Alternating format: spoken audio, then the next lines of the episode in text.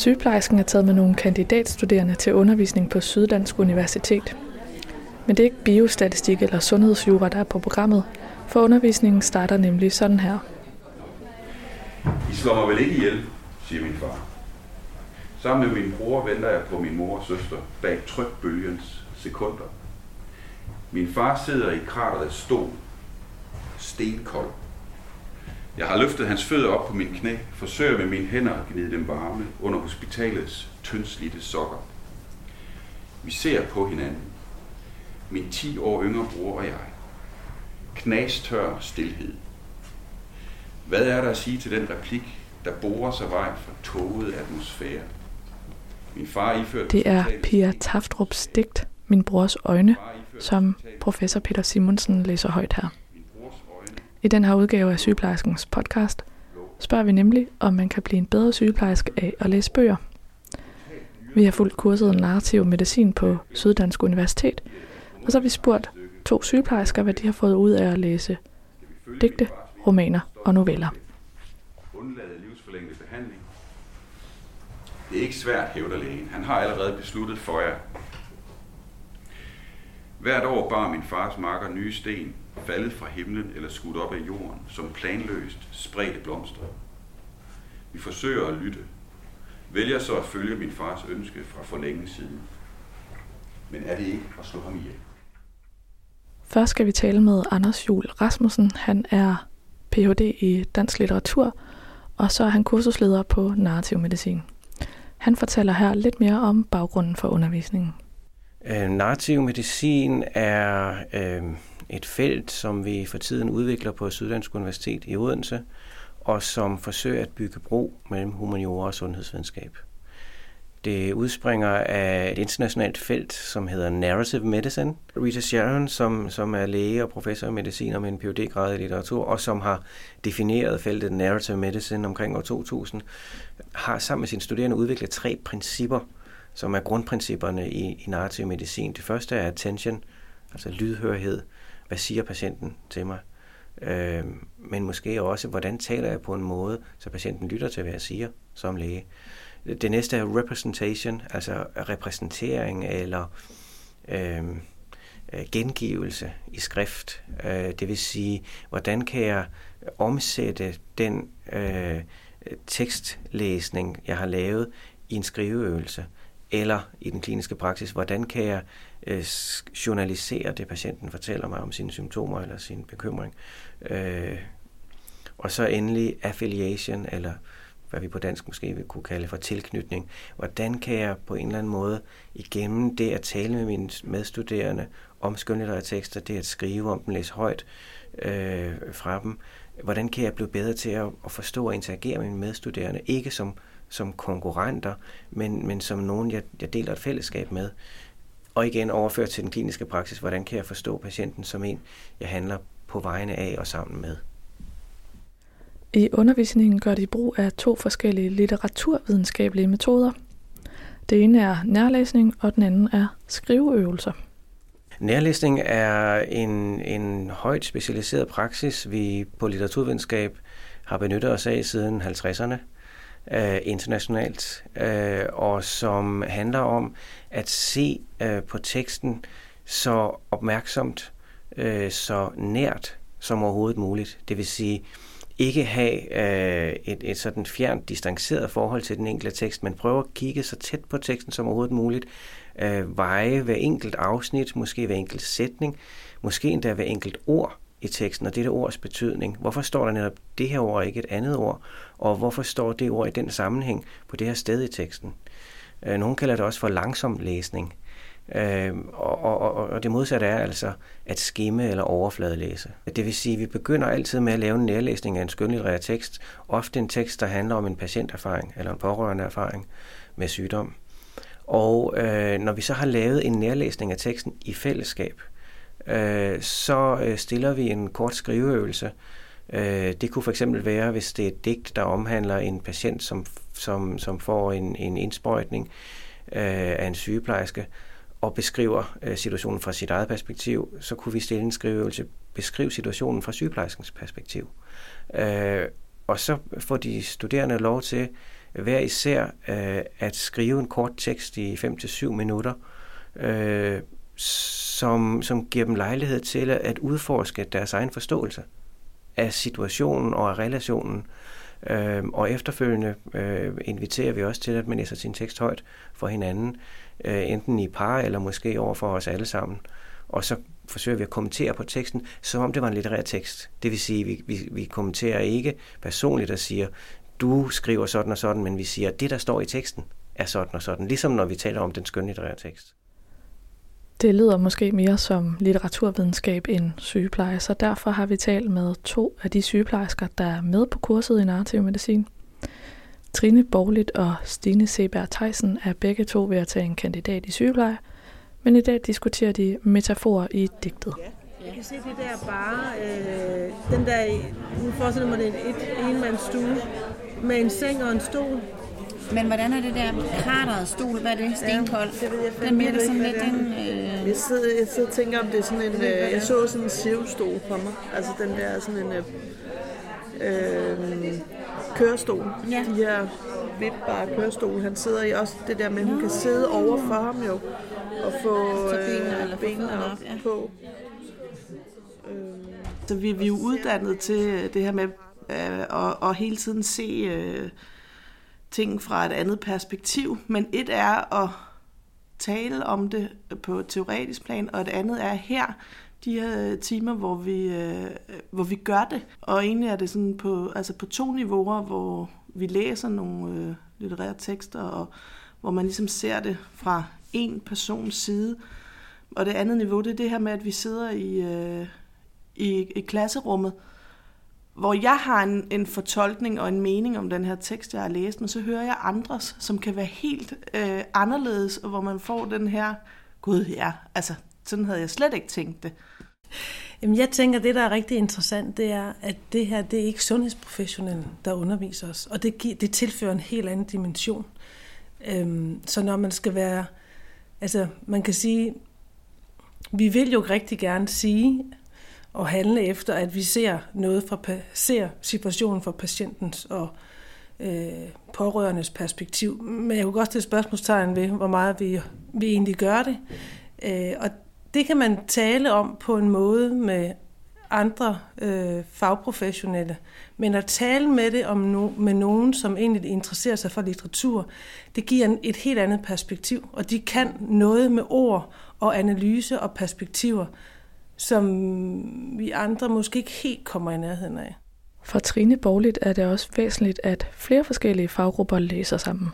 Hvis mange faggrupper træner det her perspektiv, og det gør man jo, når vi sidder fysioterapeuter, ergoterapeuter, sygeplejersker, jordmødre og de medicinstuderende også sidder der, så har vi alle sammen smagt på det her. Ikke at vi kan det, og vi alle tager det til os på samme måde, men vi har, smagt, vi har smagt på det vi ved, hvad det er, vi træner, og hvad det er, vi skal huske på.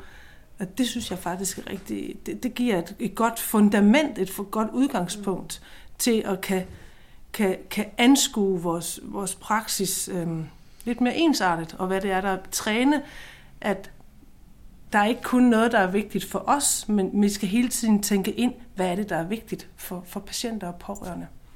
Og der er litteratur i vejene derhen det er i hvert fald et forum, hvor man kan træne det helt ufarligt, og hvor man træner det, hvor, øh, hvor man ikke på samme måde er følelsesmæssigt engageret. Det var ikke mit patientforløb. Det var ikke vores samarbejde, der var i spil.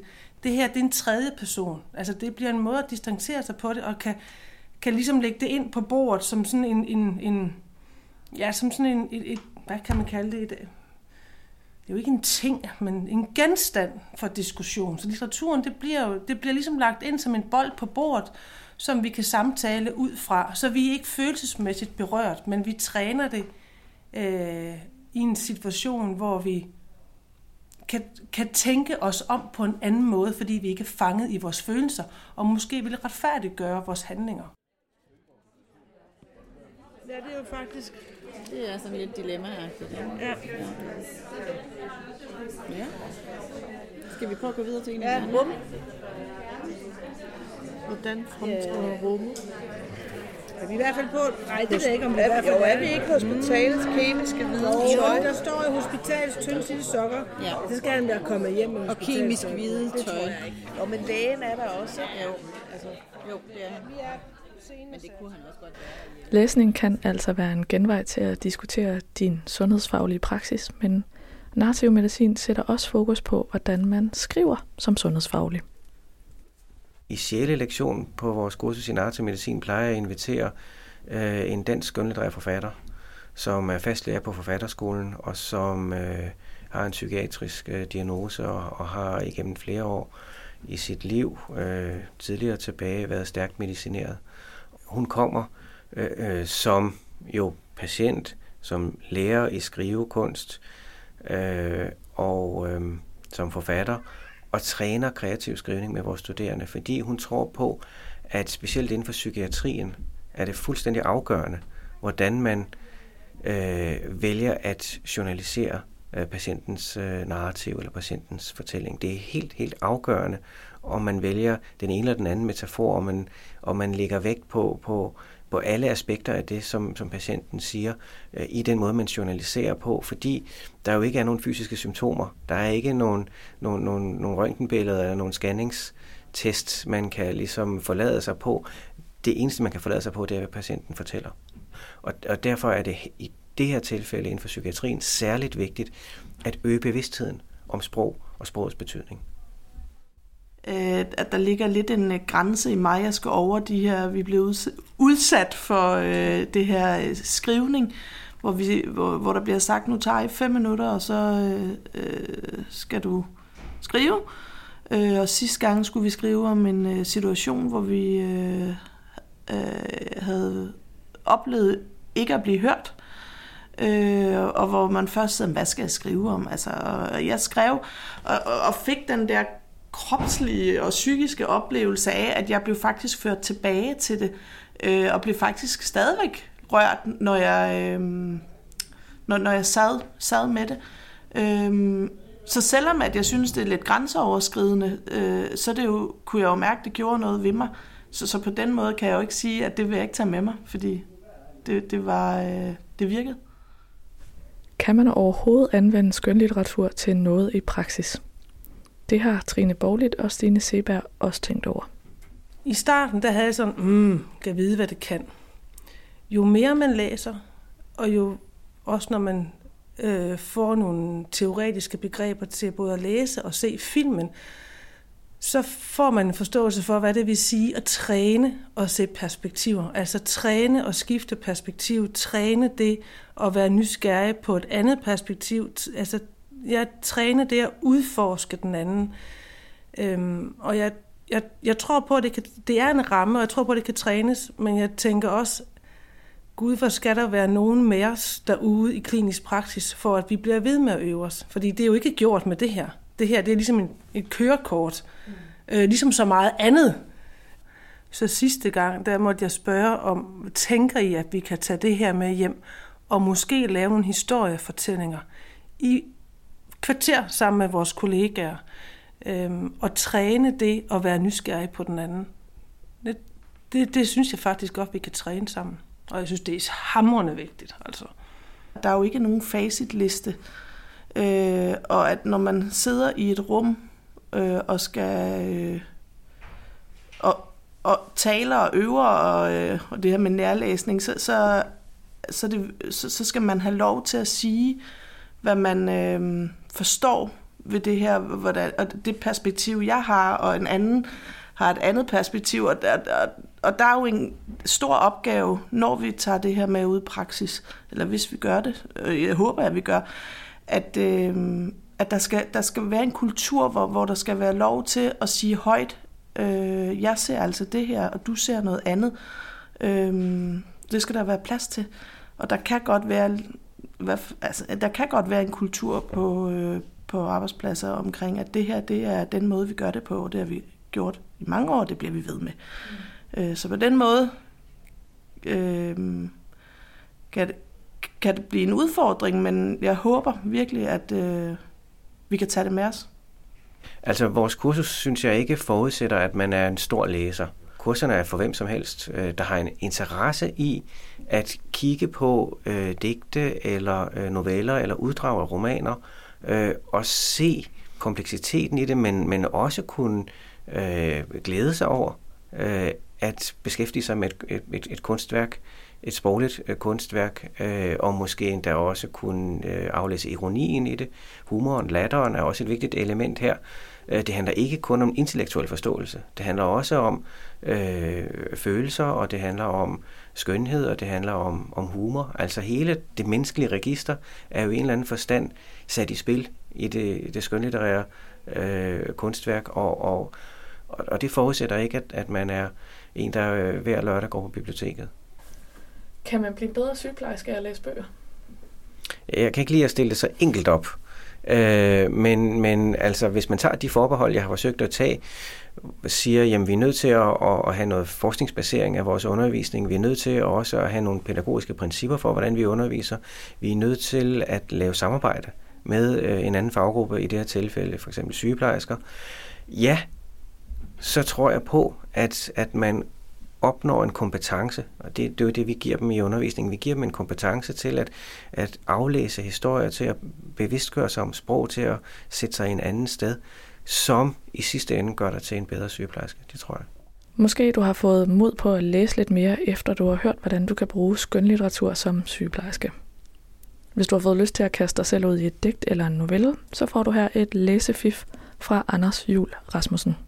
Øh, vi har udvalgt en række litterære tekster i den her øh, tekstantologi, der hedder Syg Litteratur, og øh, dem har vi ordnet øh, efter forskellige perspektiver. Øh, der er et patientperspektiv, der er et pårørende perspektiv, der er hospitalet som, som et særligt sted, øh, og der er også en sektion med ældre øh, tekster, fordi øh, historien har jo øh, altså øh, virkelig ændret sig. Det vil sige, at øh, det er i dag fuldstændig anderledes at være syg og komme på hospitalet, end det var for 100 år siden, hvor øh, familielægen kom hjem og besøgte en, øh, der hvor man boede. Så vi har altså ordnet dem i, i de her forskellige kategorier, og inden for de kategorier har vi så en række skønnedrære tekster, skrevet primært af øh, samtidige forfattere øh, i dansk øh, litteratur. Og øh, det er, som jeg sagde lige før, enten øh, et digt eller øh, en novelle eller et uddrag øh, fra øh, en, en, en roman eller en større øh, bog. Denne udgave af Sygeplejerskens podcast er produceret og redigeret af mig. Jeg hedder Maria Kremer, og jeg er journalist og sygeplejerske. Du kan finde flere faglige podcast fra Sygeplejersken på DSR's hjemmeside eller i din foretrukne podcast-app. Vi vil også meget gerne høre fra dig, hvis du har kommentar til det, vi laver, eller hvis du har emner, du gerne vil høre mere om. Du kan skrive til podcast Vi lyttes ved i næste udgave af Sygeplejerskens podcast. Det er her, du hører mere til dit fag og dine kollegaer.